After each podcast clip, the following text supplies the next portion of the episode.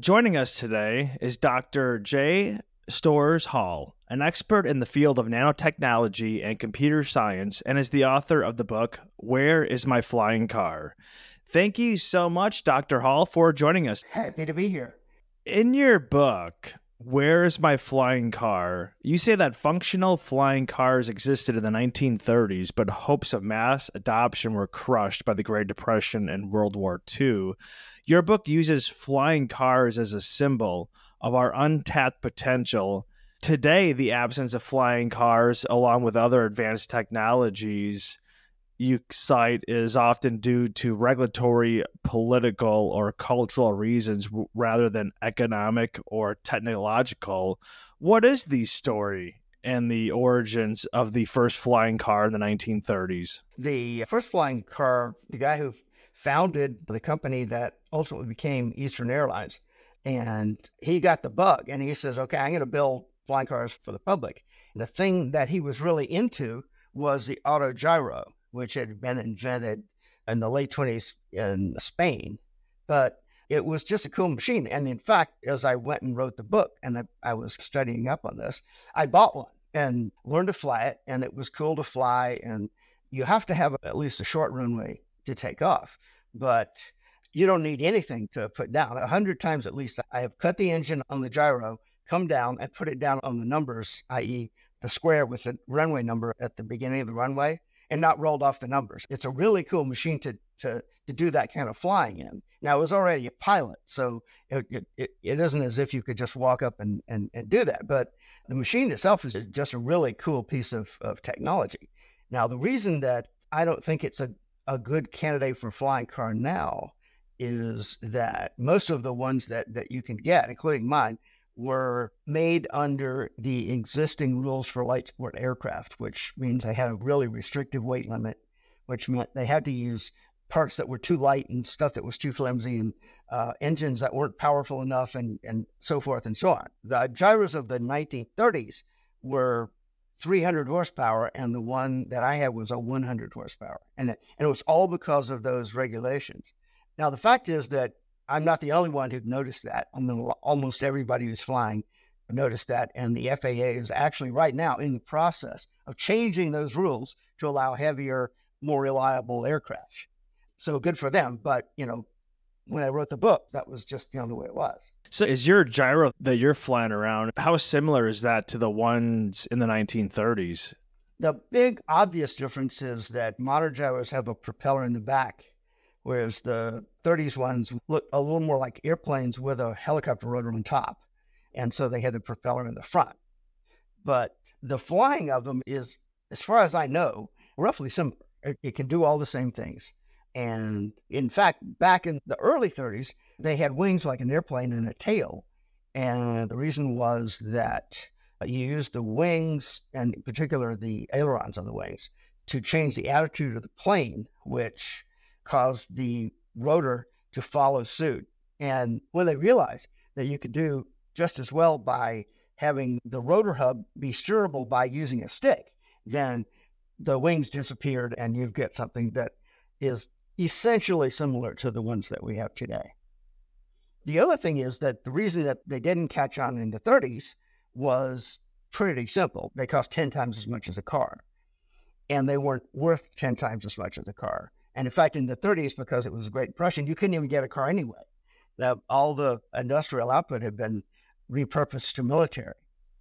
It was hard to get a car in the Great Depression because nobody had any money. And then as you went into the 1940s, it was impossible to get a car because everything was reserved and you had these tickets where you could just barely buy eggs, much less large steel machines.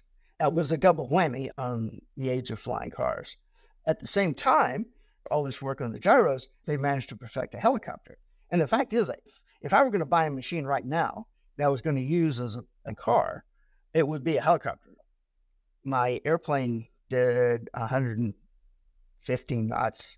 An R-44, the most common helicopter in the world, does 115 knots. Almost everything is same useful load, blah, blah, blah, except that it only has half the range because a helicopter uses a lot more power while it's traveling. But it's a perfectly decent flying car. And so technologically we could have flying cars. So one of the big things that I did in my book that I don't remember having seen in any of the other books, the one thing that I tried to do, because I was coming at it from a slightly more academic economist standpoint, was to say, okay, a flying car is going to cost you this much. How much is it going to be worth? And so there's a chapter in there where I sit down and say, okay, just in terms of the amount of time it saves you going from point A to point B, how much is it actually worth? And you can go back and calculate something. And what you can calculate is, okay, people make this many trips of this length and they use up this much time to do it. And they're willing to pay this much for a car that will let them do that. Okay, so you can make a guess as to how much it's worth to be able to make these trips, because that's what people pay for cars. And so I said, okay, if you could buy a machine that would allow you to make twice as many trips, it ought to be worth twice as much as the car. And that's very vague compared to what's actually in the book and how it worked. But that was the idea.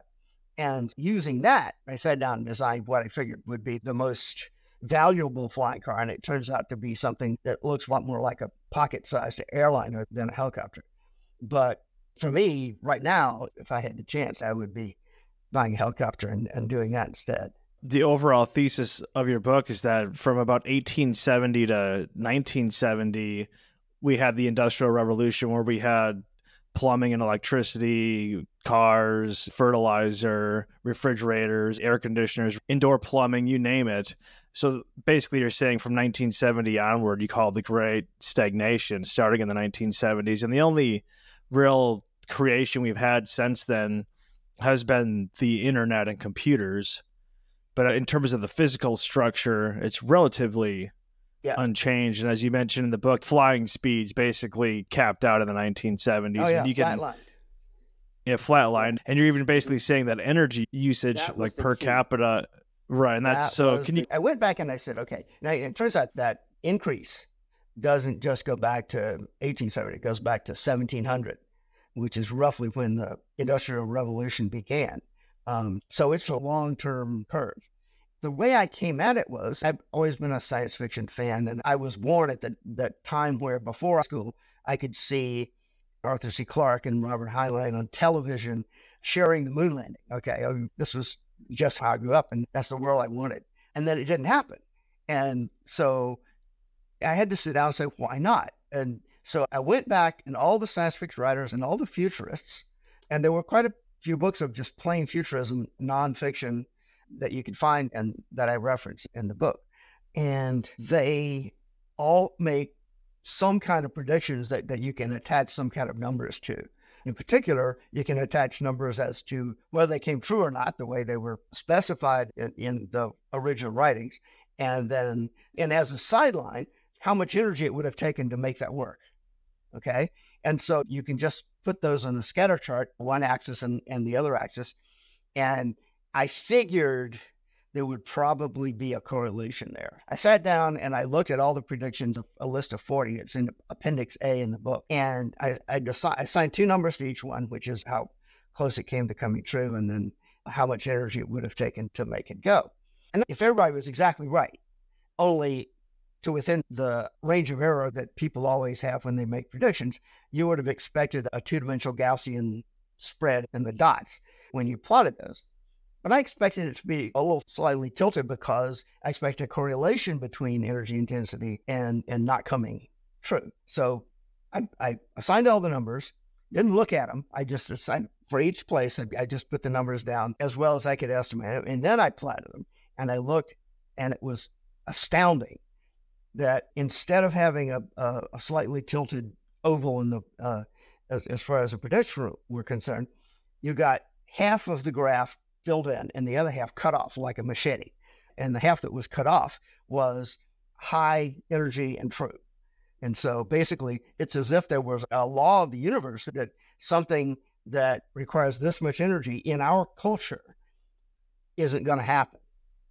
And that was the key. That's where all the parts of the book come together, the things that we didn't get and the reasons. Once I got that figured out, then I went and said, okay, let's look at the reasons that it might have happened like that. And there are lots of them. And to some extent, it was a perfect storm. There are lots of things happened all at the same time. You had the green revolution, and there was even a little bit of feminism in there because women like houses more and men like cars more, right? The relative prices of a car and a house flipped in that era. But you can't assign the total blame to anything, even regulation or even any of the other stuff. You can't even assign it to the energy crisis because we'd had energy crises before. And furthermore, people had assumed that we were about to harness nuclear energy, which is essentially inexhaustible. So all of these things stacked up together to make the problem. And of course, given that I had started out looking at flying cars, I had to look at whether it was actually possible to build one that people would have bought. And I came to the conclusion, having done the personal research in flying, that yes, we could have, but there's lots of other things besides flying cars per se that the energy flatline essentially killed, made impossible, and so forth. Now, 50, 60 years later, I see a lot of people interested in getting back on those tracks and going back to the moon and creating V2L flying cars and all this other stuff. And I don't think I can really take much credit, except at least something you can point out while you're saying, okay, I'm going to build a flying car. But it was at the same time that I did this, that other people basically got the same idea. We lost something and we need to work and get it back and achieve the future that you saw in the 1950s Popular Mechanics magazine and the Jetsons. People always say that we're this technological revolution. Do you think that's true? We've been having a technological revolution since 1700. The trick is, what do you use it for? And right now, a huge amount of technological expertise and effort and research and development has been going into making things more energy efficient or switching from using fossil fuels to using other kinds of fuels. Now, I think that they're completely barking up the wrong tree. If we had nanotechnology, a lot of this stuff would just be easy and that wouldn't require all the specific extra stuff, because basically in current bulk technology, where you're throwing atoms around in millions at a time, even in the finest things that they call nanotechnology, there are things that you want to do that are difficult and you have to find really brilliant tricks in order to make them work. In fact, almost all of our technology works that way right now. On the other hand, we have one technology where you can just sit down and say, okay, the basic pieces of this will just go the way I tell them to, and that's computers. And you can set any bit in your computer to be whichever value you want. And so you can build software out of that. And so your software is exactly the way you specify it and so forth. And it turns out that according to what we several people in the original field of nanotechnology decided was true, was that it's easier to build stuff at the molecular level where you're being atomically precise than it is at any size larger than that. And it's because matter at the atomic scale is digital. Okay, so there's some mistakes you can't make. You can't put half an atom somewhere. Whereas if you're larger than that, even if you're working in 2-atom molecules, you can put half a molecule somewhere and get it wrong. But once you get all the way down to that scale, there's some of the advantages of digital that will accrue to physical technology. And so there was a bunch of us working on that since basically 1990. And we did a whole bunch of stuff, and the problem turned out that without our quite realizing it, we weren't the only players in the field. And there was a lot of other people who said, we're the ones who are doing this, and we're the ones who are getting money from the government to do it. And you aren't going to horn in on us, even though President Clinton stood on the steps of Caltech and said, I'm founding the National Nanotechnology Institute and funding it for, I kid you not, the same amount of money Americans spend on Halloween costumes for dogs. Okay. Now, it's not a huge amount of money. And yet, in academia, the fierceness of the fight over the tiny little funds that they have is just amazing.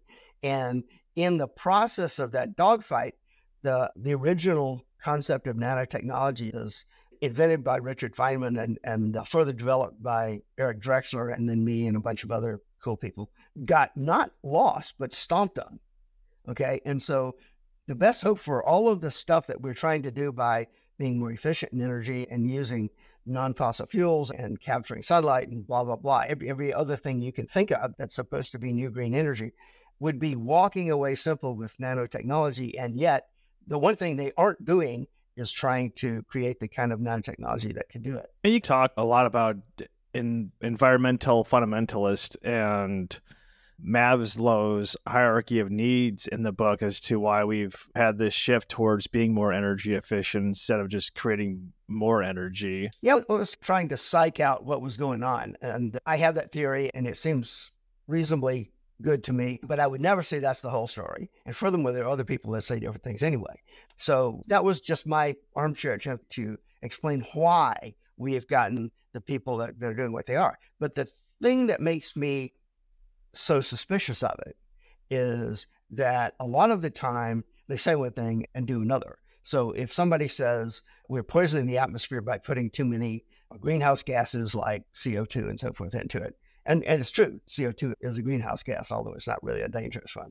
If that's what you believe, then why are you also against nuclear energy, which is not only completely non-CO2 emitting, but is the safest form of power generation that has ever been deployed on a major scale.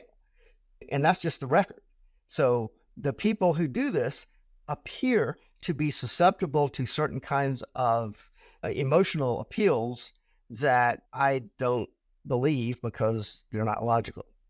Kind of reading the book, I mean, you talk a lot about cold fusion, nuclear energy, you talk about the flying cars, and it seems that the two biggest reasons why we don't have these technologies is because of regulatory and culturally. And you mentioned in the book, I just Googled it recently, about the Code of Federal Regulations in 1960 was 22,877 pages. And in 2019, that Code of Federal Regulations is 185,984 pages. And now they're trying to, regulate out gas stoves and everything. And it seems like we could have all these technologies if we wanted to, but we have I guess we've just got to the point where we have so much kind of overlords above the average person. Yeah. Well, as a matter of fact, there's a process that unfortunately happens to every civilization. You get hardening of the arteries and the sort of codes that we use, the federal regulations that you're talking about. Many of them are good and valuable, but once that happens, then it can be counterproductive to put more of them on there. And so we have the social equivalent of atherosclerosis going on here. And right now, we're way beyond the optimal point. And you're absolutely right. There's no reason whatsoever to force somebody to accept a dishwasher that takes 3 hours to wash the dishes just so that it can save a little water and a little energy. As a matter of fact, even the regulators finally realized that at one point. I'm not sure the regulators did, but what happens is that you have one of these dippy, worthless dishwashers, and people will now start washing the dishes by hand because it only takes 5 minutes. But you use a lot more water and power because you use hot water and you splash it around and all this sort of stuff per dish. And so the upshot is, because you've limited dishwashers to being so useless, you've actually defeated your ostensible purpose. And it seems to me that the people who do this are as much interested in restricting people as they are in saving nature. And that's just my point of view, but I invite you to share it. I thought it was interesting in your book where you write that technology grew like gangbusters in the first half of the 20th century, but it wasn't until the second half that education took off. So apparently it's not higher education that's really responsible for dramatic technological growth. Oh, that's completely true. Yeah. Yeah, as a matter of fact, since the turn of the century, the average IQ of a college student has dropped from like 120 down to 100. And it's not because the bright college students are getting dumber. It's just because they're allowing so many of the general public into the colleges that everybody wants to have a college education because it's a ticket to a job and blah, blah, blah. But now that the colleges are taking essentially anybody, it's no longer a place for the intelligent and the scholars and the people that like to read Greek and Latin and that sort of stuff. And so it's not clear at all what the social value of putting everybody in a college actually is. And people are beginning to realize that it's expensive and it does not pay you back for all the work you put in and all the money you spent as far as your job and career and so forth is concerned. So there's quite a backlash against that right now. And I may have been just tiny bit ahead of my time on it. There it is. So if you're saying that the average IQ went from 120 down to 100, does that mean that they let in a bunch of people with 80 IQs to take that average from 120 down to a... No, they just let in the vast bulk of people. At the tails of a normal distribution, the numbers of people at the higher scores are very small compared to the big heap in the middle. And so all you have to do is just let that heap in, and the average will go to the average of the population pretty quick. Do you see this turning around? Right now, the biggest hope that people have is with AI. AI, even in your book, you talk about it as the equivalent of the Wright brothers being in Paris in 1908 when they demonstrated flight after, of course, Kitty Hawk in 1903. Yeah, that was actually a cool thing that I do have to count as a bit of a win in predictions. In this book that was published nearly 20 years ago, I predicted that because that's my AI book and stuff. And so I quoted that in Flying Car book. And so it actually having come true, and hadn't even really come true quite to that extent when I published this, because ChatGPT wasn't out. But its predecessors, the earlier massive machine learning programs, had come out, and they were beginning to win things like beating the world champion at Go and stuff like that, and learning a lot of stuff that you have to do in order to have what we could consider a real AI. And so in my opinion, and I'm somebody who has studied artificial intelligence since the mid-70s, we've gotten to the point where we've convinced the public that our machine can really fly, but there's a lot more to come.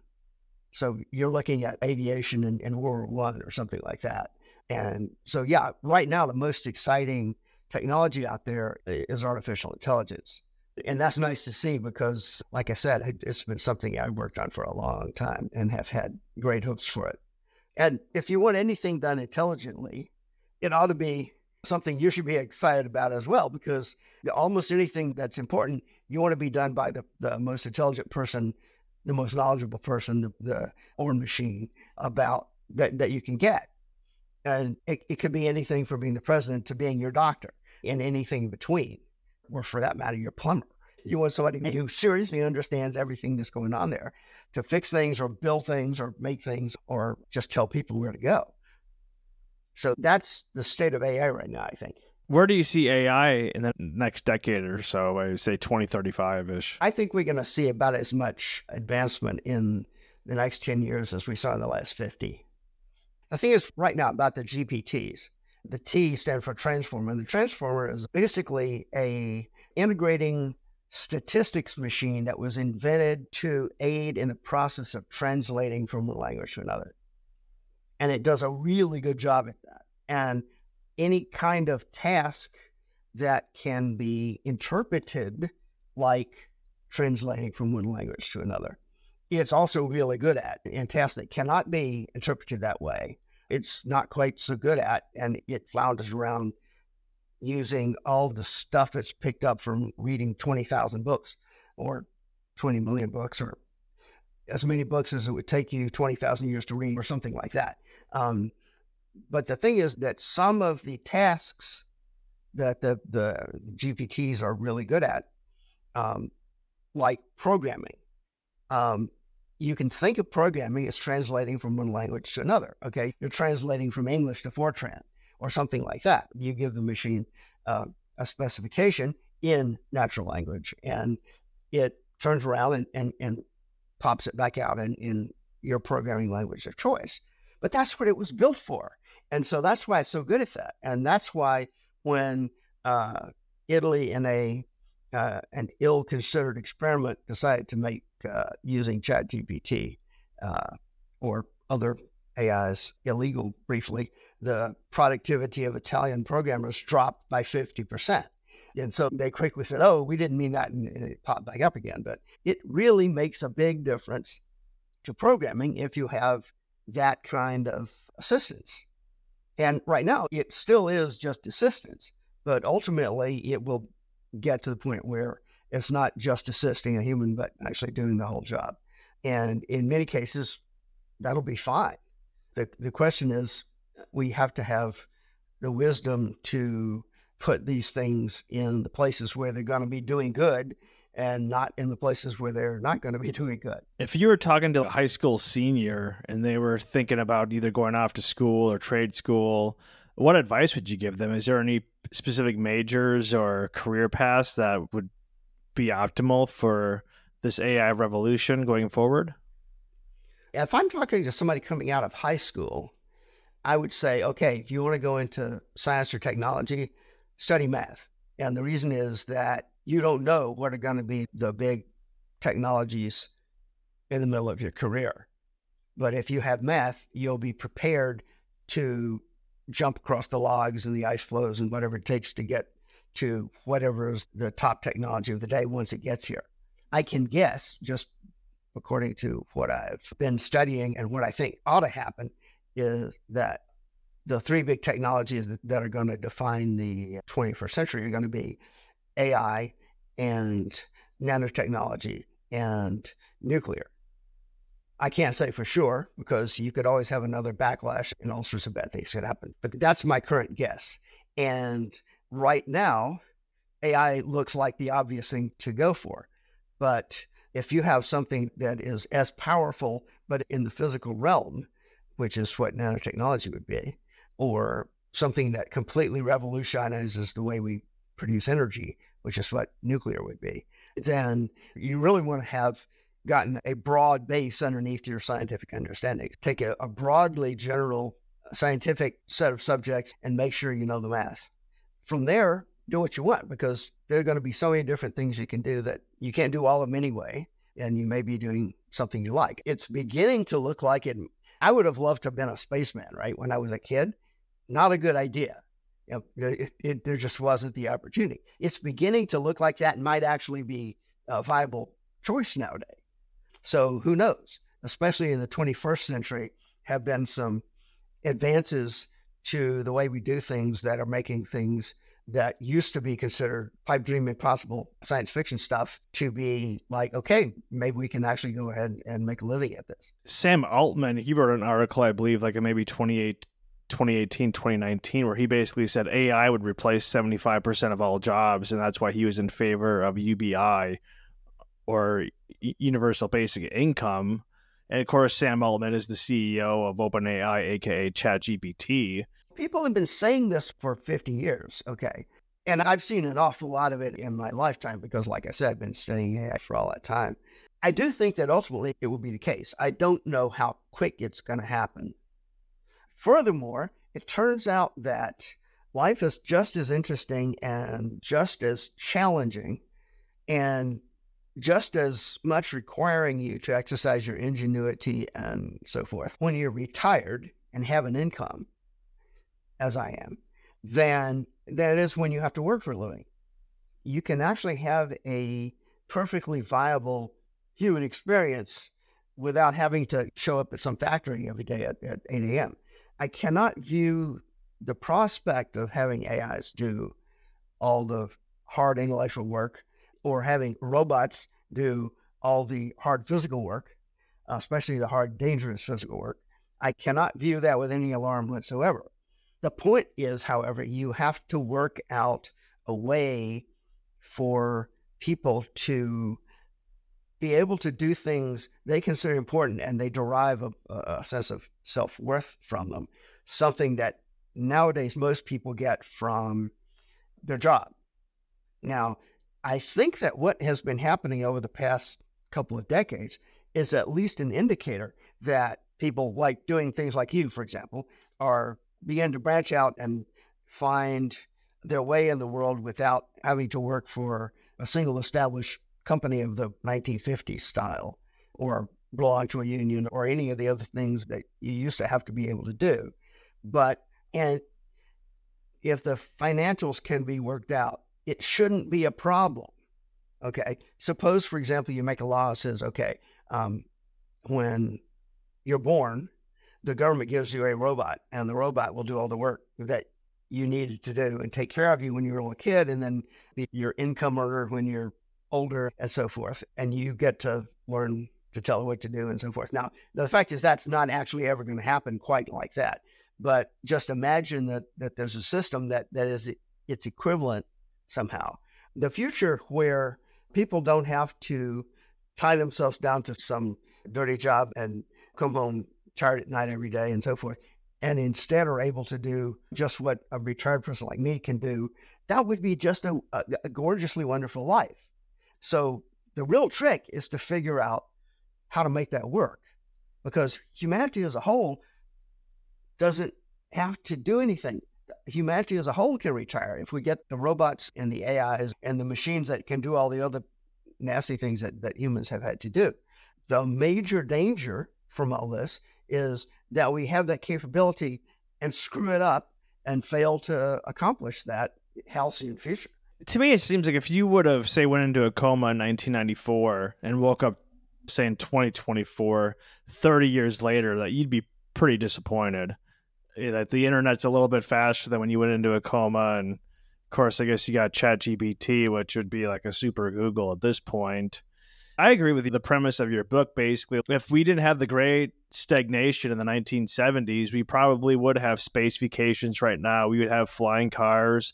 We would have energy that's meterless. But when you add in the layers of bureaucracy and just different layers of politics and regulations and people that establish businesses that don't want other businesses to take their market share, I just don't know how different the next 30 years is going to be than the previous 30 years. I'm not quite that pessimistic. For one thing, AI has clearly managed to take off in a way that I would not have thought it could if that there are going to be that much reactionary forces against it.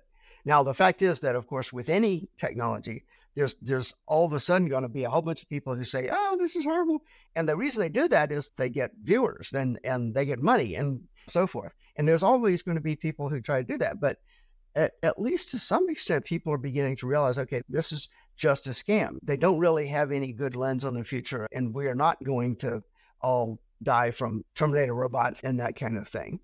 And the best thing we can do, to the extent we can do it, is to build new stuff and make it work and show how life is now better than it was before. And so and the fact is, I lived through the 90s, and one of the reasons that I wrote this book was that I was really keen on doing nanotechnology, and I was president of Foresight Institute, and I founded a nano company and all the other stuff. And so I experienced firsthand the backlash that squelched it. And so I can tell you for certain from my own personal experience that there was one. It wasn't just that people became disinterested or anything like that. There was a serious backlash, and what I called in the book the Machiavelli syndrome. And this is nothing new, because Machiavelli wrote about it 500 years ago. So that's just the way the world works. You have to understand that and position yourself in as good a way as possible to avoid it before it goes and messes you up. But it is possible, and AI has to some extent shown that's the case. But if we look at SpaceX, it's reduced the cost of getting to orbit by a factor of 10, and a whole bunch of the other stuff that we're talking about. We haven't cracked the energy problem because there remain a lot of people in the culture who just are scared of energy per se. It doesn't matter how it's made, doesn't matter how clean it is. They just think energy is bad. And unfortunately, that's the legacy of the green 60s and the rest of the intervening years. And it's not even because of the climate, because the climate only became a deal about halfway through there. Now, people were burying cars on the original Earth days just because they didn't like cars. No any clue about global warming. There's just been this emotional background to the people who think we're saving the Earth, and it doesn't really matter whether they are or they're not, or they're actually being the worst thing they could have been, which is anti-nuclear. But they've been there, and unfortunately, we have a kind of a backlog of that now. But the best thing we can do is just figure out how to show that, I'm sorry, but you're mistaken, and we can do better than this, and we'd be cleaner than this, and people can be better off than this, and we can raise another billion people out of poverty, and so forth, and just get out there and do it and show them. I live in a college town right now, so I talk to a lot of kids that are in college, obviously, and when it comes up to the subject of climate change, if you tell them it's not really as bad as they say it is, they look at you like you're a complete moron and they basically won't talk to you. And that's the future generation. I think that's so indoctrinated that they'll... You know, college town, they're going to be the last to know. Seriously. In my personal lifetime, I have experienced temperatures outdoors, indoors, and so forth from minus 40 to plus 40 Celsius. It's a big range, and you hit the extremes when you're doing some kind of sport. In my case, tennis in Australia and skiing in Vermont. But the thing is that the average temperature of the planet over my 70 years has gone up 1 degree, okay? And it still has another 5 or 6 to go up to the point where I would feel comfortable standing in some place that was the average Earth temperature, okay? So I'm not worried about it because it's not going to get close to that in my lifetime. Now, if you're young and you've been reading too much of this other stuff, you've been told that everybody's going to die because of it, which is complete idiotic. You can go back to the late Cretaceous heat wave where the oceans were 1,000 feet higher and there was no ice on Earth at all.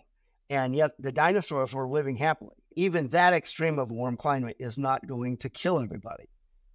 That little bit is just so completely at odds with reality that it's not really worth listening to anybody that believes it. But on the other hand, our energy use, since the beginning of the Industrial Revolution, our energy use has been doubling every 30 years, okay? It flatlined in the United States and in the other technologically advanced, i.e. Europe and so forth, countries. But at the same time, people in India and China were doing more and more, and China literally pulled 1 billion people out of poverty with coal plants, all right?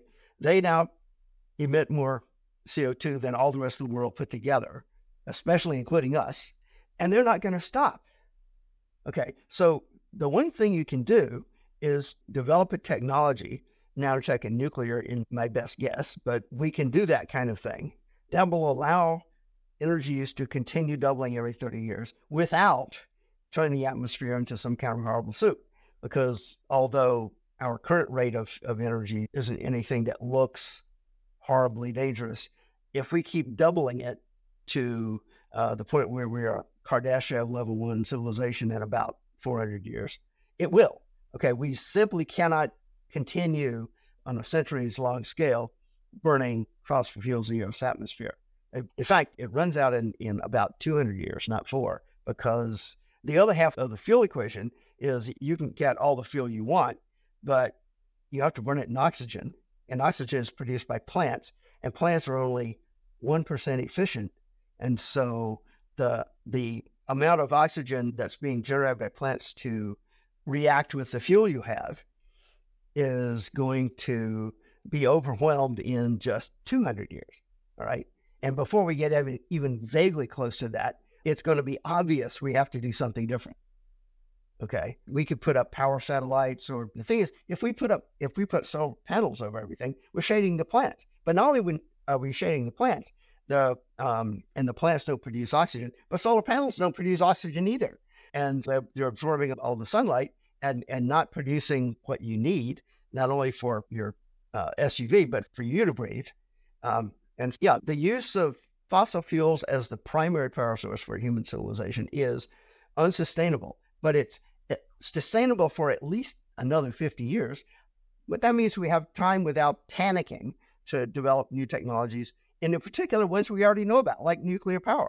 And so basically anybody who's doing this sort of stuff is just vastly misled as to what we ought to be doing. Do you think we'll ever see flying cars in our lifetime? You can go to China now and buy one for $350,000. There are several other ones that are coming online in the United States. I don't think they're going to be extremely viable because the people who are doing them are mostly in California and mostly putting batteries in them, which is terrible for a flying car. But at some point, they're going to come up with fuel cells, and all of the work they put into the rest of the flying car, the motors and the control systems and all that sort of stuff, are still going to be completely valid, and then you'll have something like we're talking about. I've kept a small finger on the flying car world, and I've seen more flying car companies appear since I wrote the book than existed before I wrote it. Yeah, it's moving. I wouldn't put any bets on the specific time because that depends not only the technology, but the finances and the regulation and public opinion and whether or not there's one big bad accident like Newt Rockne crashing in an airplane that causes everybody to get panicky about it. But in the long run, yeah, we will. Do you think if there wasn't the Depression and World War II, we would actually have flying cars right now? We would have something. Even if you just go back to the 60s, the light airplane industry for private planes had stood back up again and started moving. And into the mid-70s, it was the liability revolution in the course where they were able to, you take your 40-year-old Cessna airplane, get drunk, fly into somebody's house, somebody gets killed, including you, because you're dead, the rest of the family can't sue you, so they sue Cessna, which built the thing 40 years ago. That's insane, but that's exactly what was going on. And it led to essentially the bankruptcy of all the light aircraft companies. And there was an attempt, I explain it in the book a little bit in this, but there was an attempt to fix that in the law, and it was a tiny bump in airplane sales. But it still costs, in constant dollars, 10 times as much to buy an airplane as it did back in the 60s and 70s. What was, in your lifetime, the best era to be alive? What was the golden age in the lifetime of J. Storrs Hall? Right now. It really is. Right now, and what's the reason? I remember fondly the excitement of being a kid and watching the guys land on the moon and all that sort of stuff. But I spent my life doing cool stuff like writing books like this and doing artificial intelligence research and doing nanotechnology research. And at this point, I don't have to work for a living and I'm just having a great time. And I'm still dabbling in all of those cool things that I was interested in. And I'm talking to cool people like you. The world's my oyster. Yeah, right now is it. What do you think that is the reason for all the negativity and pessimism? We have a way better life than they did in 1900. Yet people think we live in some of the worst times. People bash on the U.S. You talk to younger people or listen to things online, people act as if we're living in one of the worst times to be alive. And in fact, it's the complete opposite. Oh, yeah, absolutely. It's hard to figure out where to begin. But the main part of that is that over the years, people have figured out how to make money selling scare stories.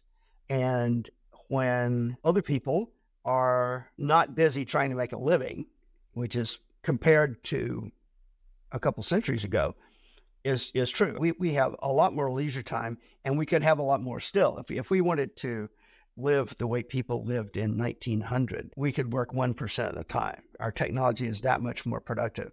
But we don't. We want more stuff, right? But anyway, we have the time and leisure to read murder mysteries and watch horror movies and listen to these scare stories. And there is no lack of people who are willing to make them up and sell them and get rich off them.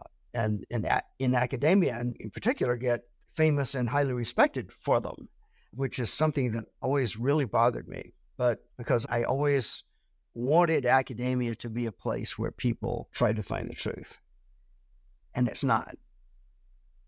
It's a place where people go to impress people with their intellectual achievements, and including their ability to craft believable scare stories that aren't actually true. If I had one great regret about life now as compared to, say, in 1950, it would be that academia has gone a long way down. But even given that, I would still rather be alive now. Since you actually worked in academia, you got a PhD, you went to Rutgers. Yeah. Did you see the downfall of academia, or were you never really in that golden age of academia before the Machiavelli effect, as you call it? Yeah, it's hard to say. Basically, if you work in academia for 20 years, you see it happening. It wasn't completely clear to me how much it was riding to a fall of the kind that's been having in the past few years. On the other hand, I wasn't in academia back in the 50s when it was really an elite sort of thing. And so I'm halfway between the two eras, I think. And yes, I did notice a slide, but it didn't really strike me at the time as being something that was going to be as bad. I assumed throughout all my academic career, I assumed that the university environment would be a place of the honest search for truth at the end of my life. And I'm not really sure it's completely lost. I think actually that there's enough reaction among people who are like me, who want to see it be the kind of guiding star for civilization that it used to be, that there's a bit of a backlash there, and there's a chance for academia to reform itself. But right now it's a toss-up. It'll be interesting to watch. Yeah, in your book, and you mentioned when Clinton had those grants in nanotechnology, but you mentioned basically anyone that had anything that even resembled nanotechnology was applying for these grants. So the people that were actually working on actual nanotechnology were supplanted by the people that were piggybacking. And of course, you see it now, tech companies, everything's AI, even if it has any AI in it or not. Or you saw like WeWork, where it was like saying that as a tech company, even though it's a real estate company. You see it in the private and the public sector. And as money has become maybe more scarce in research, you have people fighting over it, maybe versus, say, the 50s when you had the Manhattan Project. And yeah, I think that AI has gotten to the point that it doesn't need federal money. When I was originally in college, and for the decade or two before that, when I wasn't even in college yet, if you were to do serious AI research, you needed at least $1 million computer. And what has happened was that for other reasons, the price of computers just fell down in the most amazing going off a cliff thing that we've ever seen in technology. And the story of the Martian helicopter, the one NASA sent to Mars, the first thing to fly on another planet and so forth. It was too small to carry the standard NASA radiation-hardened computer. And they said, okay, we're going to throw the dice, and we're just going to take a regular cell phone processor, stick it in there, rather than the radiation-hardened one that we use in all the other, including the rovers, right? As a result, that helicopter had more processing power than all of the NASA missions before put together in that one little helicopter. Okay. It was just the coolest thing. And that shows you essentially just where it was just a commercial cell phone processor. That's where computer technology is now. And the point is that you can now do artificial intelligence with something that is so much more computing power than the stuff that we used back in the 70s, that we're in a different era, and in any individual who's able to have a decent-sized workstation can do top-of-the-line AI work. Basically, you slap a couple of GPUs in it, and you're able to do productive work that will break some boundaries. You don't necessarily need, the Microsoft data center. So that, and the fact that given the apparent success of ChatGPT and so forth, there is no lack of investors' money in AI, means that you don't have to have federal funds to do artificial intelligence the way we did have to have in the 70s and 80s. The same thing is going to happen with nanotechnology when it has its Le Mans moment, where somebody makes a demonstration like ChatGPT or the Wright brothers at Le Mans, to the point where everybody realizes it actually works. Okay. And that hasn't happened yet. It probably won't happen for 10 years, but I still think it's going to happen before 2050. Your book is written before the pandemic. If you had to have a chapter updated since then, how would that change the overall thesis of your book or some of your predictions? Actually, if you look carefully in the chapter on nanotechnology, I'm trying to argue for what I call the Feynman path to nanotech, which involves taking a machine shop that you can use to build a smaller machine shop and improve the precision, and then take that one and build another smaller one and so forth until you get down to atomic scale, as opposed to trying to use bulk-style technology of the kind that we have now to go directly to atomic scale. There's some cool things you can do with that and plenty of good stuff. But I have an example in there of the fact that if you're going through all of these scales on the way down, you're learning things you need to know on the way back up. And one of the products that you could produce if you got about halfway down that series of machine shops turns out to be the main bottleneck factor in producing the mRNA vaccines that came out in the early stages of the pandemic. And so it wasn't completely before the pandemic, because I was writing about that in the book and talking about the relevance of pathways to nanotechnology to producing things like vaccines. It might be interesting to have a look at that, because it really is a nice, pretty cool example of the sort of stuff you get if you go towards nanotechnology the way that Feynman originally suggested we did. On the other hand, the rest of the pandemic, when you're writing a book, you act as if there were a pandemic anyway. You hole up in your house and you just do research off the internet. And so it wasn't really making that much of a difference to me. How would you explain nanotechnology to a fifth grader? I'm not sure I would try. The stuff that...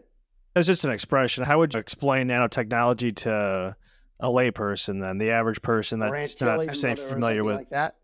If your grandmother's old enough, you can say, look, the difference between what we have now and what we had when you were a little girl. And the older ones will say, the thing that made the biggest difference in my life was a washing machine. And you say, imagine that you have a machine that instead of taking the old clothes and washing them, takes the old clothes, recycles them, and produces new clothes. And all the other kind of things that you expect a manufacturing technology to accomplish if it's able to do that kind of thing. Right now, things are built in big factories and shipped all the way from China at ridiculously tiny prices. But that's like the way computers were in the 1960s.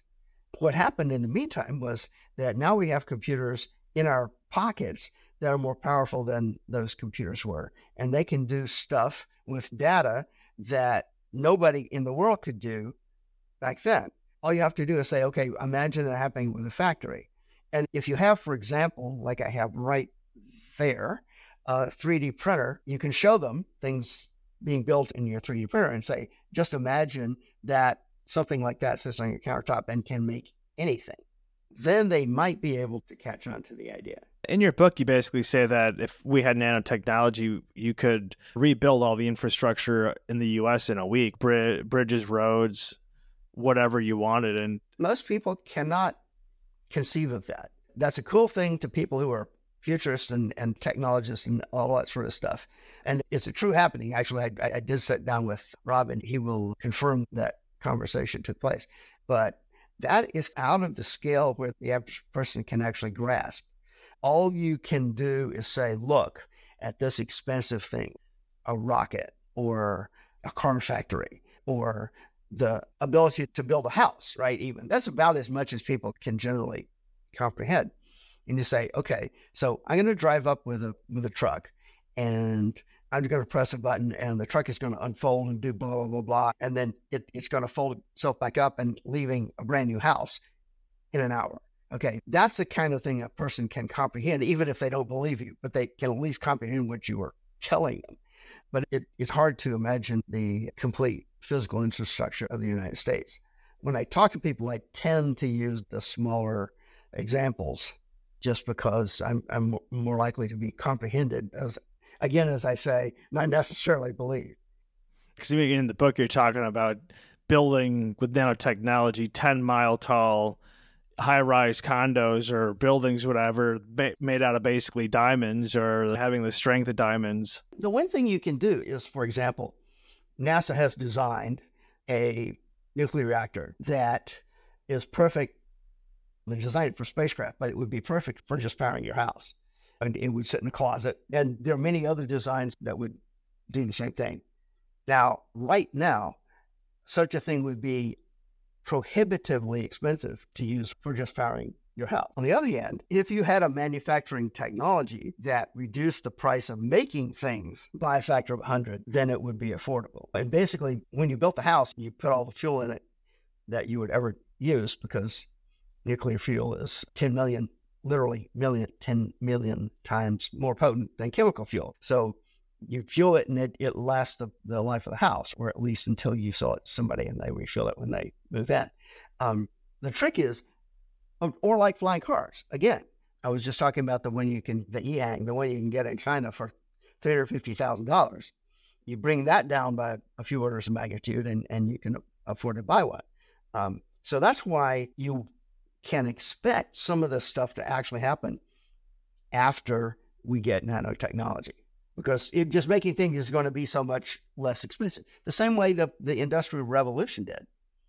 You remember the example about the willow jacket, right? The one they found in the ice at Lendbreen in Norway. And the archaeologists said, okay, let's go and see how much time, effort, and resources it would have taken in 1200 to make this thing, just to allow people to understand why we were so surprised that somebody would leave something that was that expensive.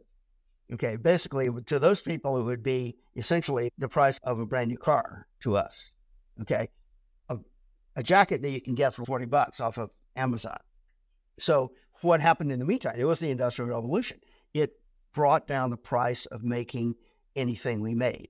And that's the example. Okay, look at that, then look at current day prices. Imagine a similar drop in the future. And we're talking about getting stuff that we consider extremely expensive today, but should not be in the future if we allow the technology to just continue the course it's been taking for the past 300 years. So when we have nanotechnology manufacturing at scale, that's going to flower over the second half of the 21st century. Like I was saying before, you got to get to the point where you can do anything with a atomically precise machine that makes atomically precise machines. Okay, and that's something that we were looking at very carefully back in the 90s, and we have an idea about how it would work. There's a lot of detailed research and detailed development that's still necessary. We thought we would have it within, say, 20 years, i.e. by just about now. But as I was explaining before, the stuffing got knocked out of the main nanotechnology research by nanotechnology, quote-unquote, research. And so a lot of that stopped. But there are people still working at it, and there's other places that don't have quite the same antipathy towards the original ideas as the federal funding bureaucracy does right now. And I think that 20 years later, it didn't happen, but it's not still 20 years off. I think it's about 10 years off now. So we're slowly catching up with it. So I feel relatively confident in saying we're going to have the basic capability sometime in the 30s and develop it to the point of being able to do useful stuff in the 40s, and then in the 50s, it's going to become the dominant physical technology. And then for the rest of the century, boom. So what would the world look like in 2050, 2060 then? The only example I can say is look what the computing world looks like now compared to what it did at 1990. You got stuff that you couldn't even imagine. And you're going to get, and computing isn't going to stop either. The computers are going to get more and more powerful. The software is going to get smarter and smarter. You're going to have artificial intelligence. You're going to have robots. If I went to sleep now and came back in 2050, I would expect to see lots of humanoid robots. I would expect to see flying cars. I would expect to see substantially more stuff going on in outer space. I expect to see a huge amount more of stuff going on in the oceans and all the machinery it would take to do that, right? Nanotech machines that do one little simple function are going to be the first kind of things that we're going to get. The one that I talked about in the book that I was expecting as a halfway product was basically a nano nebulizer that injected tiny globules of fat into a water where they could contain molecules of mRNA, something like that, but that does an actual nanotechnological mechanical function, such as a molecule sorter, would be the sort of thing that you expect to come out of that gills. You're going to flop around the ocean underwater instead of having this tank of air on your back and breathing through this silly mask. You get something that just extracts the oxygen out of the water the way a fish would and takes the CO2 out of your air and exchanges it, and you just breathe normally. And there's a whole bunch of other simple little things like that you can do that allow humans to live in far more environments than they do now. I expect to see more people living in extreme environments like northern Canada or Alaska or something like that. I would expect to see a whole bunch of really ingenious little things that made a big difference, because that's where most of the sort of initial progress in a technology comes from. We're getting close to the robots already. We have people that sort of clanky robots rocking around. They can pick up stuff and move it, and they can turn flips. And Boston Dynamics has been bought out by, I forget which Asian car company. And so they're actually about to start putting the robots to work in their factories, at which point you're going to have some major advances simply because you're going to have a lot of experience with it, which is, again, how technology works. You mentioned a lot of different science fiction books in your book, Where Is My Flying Car? What are some science fiction books you'd recommend and some of your favorites? I grew up with what were considered the golden age science fiction writers. I've already mentioned Asimov and Heinlein and Arthur C. Clarke and so forth. Oh, one of my favorite science fiction stories actually is about, people nowadays wouldn't probably think of it as being so great because it's set on a Mars that was populated and in the same sort of thing that a lot of the early science fiction writers, including H.G. Wells, for example, took the things about the canals of Mars and so forth at face value and wrote about civilizations living on Mars and having to pipe water down from the ice at the poles in order to survive and all the canals and all that sort of stuff. But one of the coolest science fiction stories, for my money, is simply about archaeologists going to Mars and trying to figure out the ancient Martian language. And the name of the story is Omnilingual, after the use in archaeology of a bilingual, which is a text that has parallel versions of the same thing in two different languages, which is essentially necessary for you to learn to translate into some ancient language you didn't know. And the writer figured out that suppose you had an ancient civilization that was scientific. You could use what you know about science, which is universal, to understand their language. And this is not only a science fiction story, it was science, because this is something people need to know if they're ever going to do that. And that's the kind of science fiction I like, where the guy is actually understanding the problem well enough to suggest a solution that makes sense. But there's just a bunch of other stuff. If you just read the bibliography in the book, you'll find a long list of references to different science fiction writers that I've used in the text. So it's a fair representation of the sort of stuff that I read. And I've met a lot of science fiction authors on my own in the meantime. So there's a picture of me with Larry Niven and Jerry Pournelle and stuff like that. But I'm actually not quite as much up on the currently writing authors since I've been writing myself, and that kind of cuts into your reading time. Yeah, absolutely. I can understand that.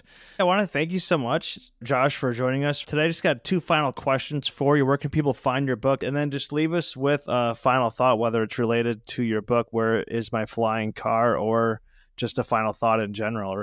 The easiest way to get the book is on Amazon. And you can get it in several forms. You can get it as the hardcover or as an audiobook or a Kindle book.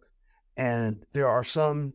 And I'm not quite sure what the story of this is yet, but if you're a bookstore, and especially an independent bookstore in particular, and you want to carry it, it's completely possible to do so, because my own local bookstore, where they invite local authors in to chat with their customers and stuff like that, carries all the local authors' books, and I'm one of them. There's a chance if you walk into a bookstore, you'll find it. My other two books are not as easy to find, although they were in the mainline bookstores. That's the artificial intelligence one and the nanotechnology one, but they also can be had in various forms from Amazon as well. As far as the rest of the thing is, first, I had a blast. It was great. Thanks for inviting me. And second, don't give up the ship. The future is going to be better than the past.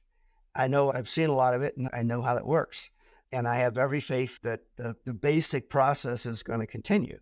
People's ingenuity is often turned to making life better, not only for themselves, but for everybody else. And the more people we have exerting ingenuity, the more nice things we're going to know, and the better we're going to be able to make the world.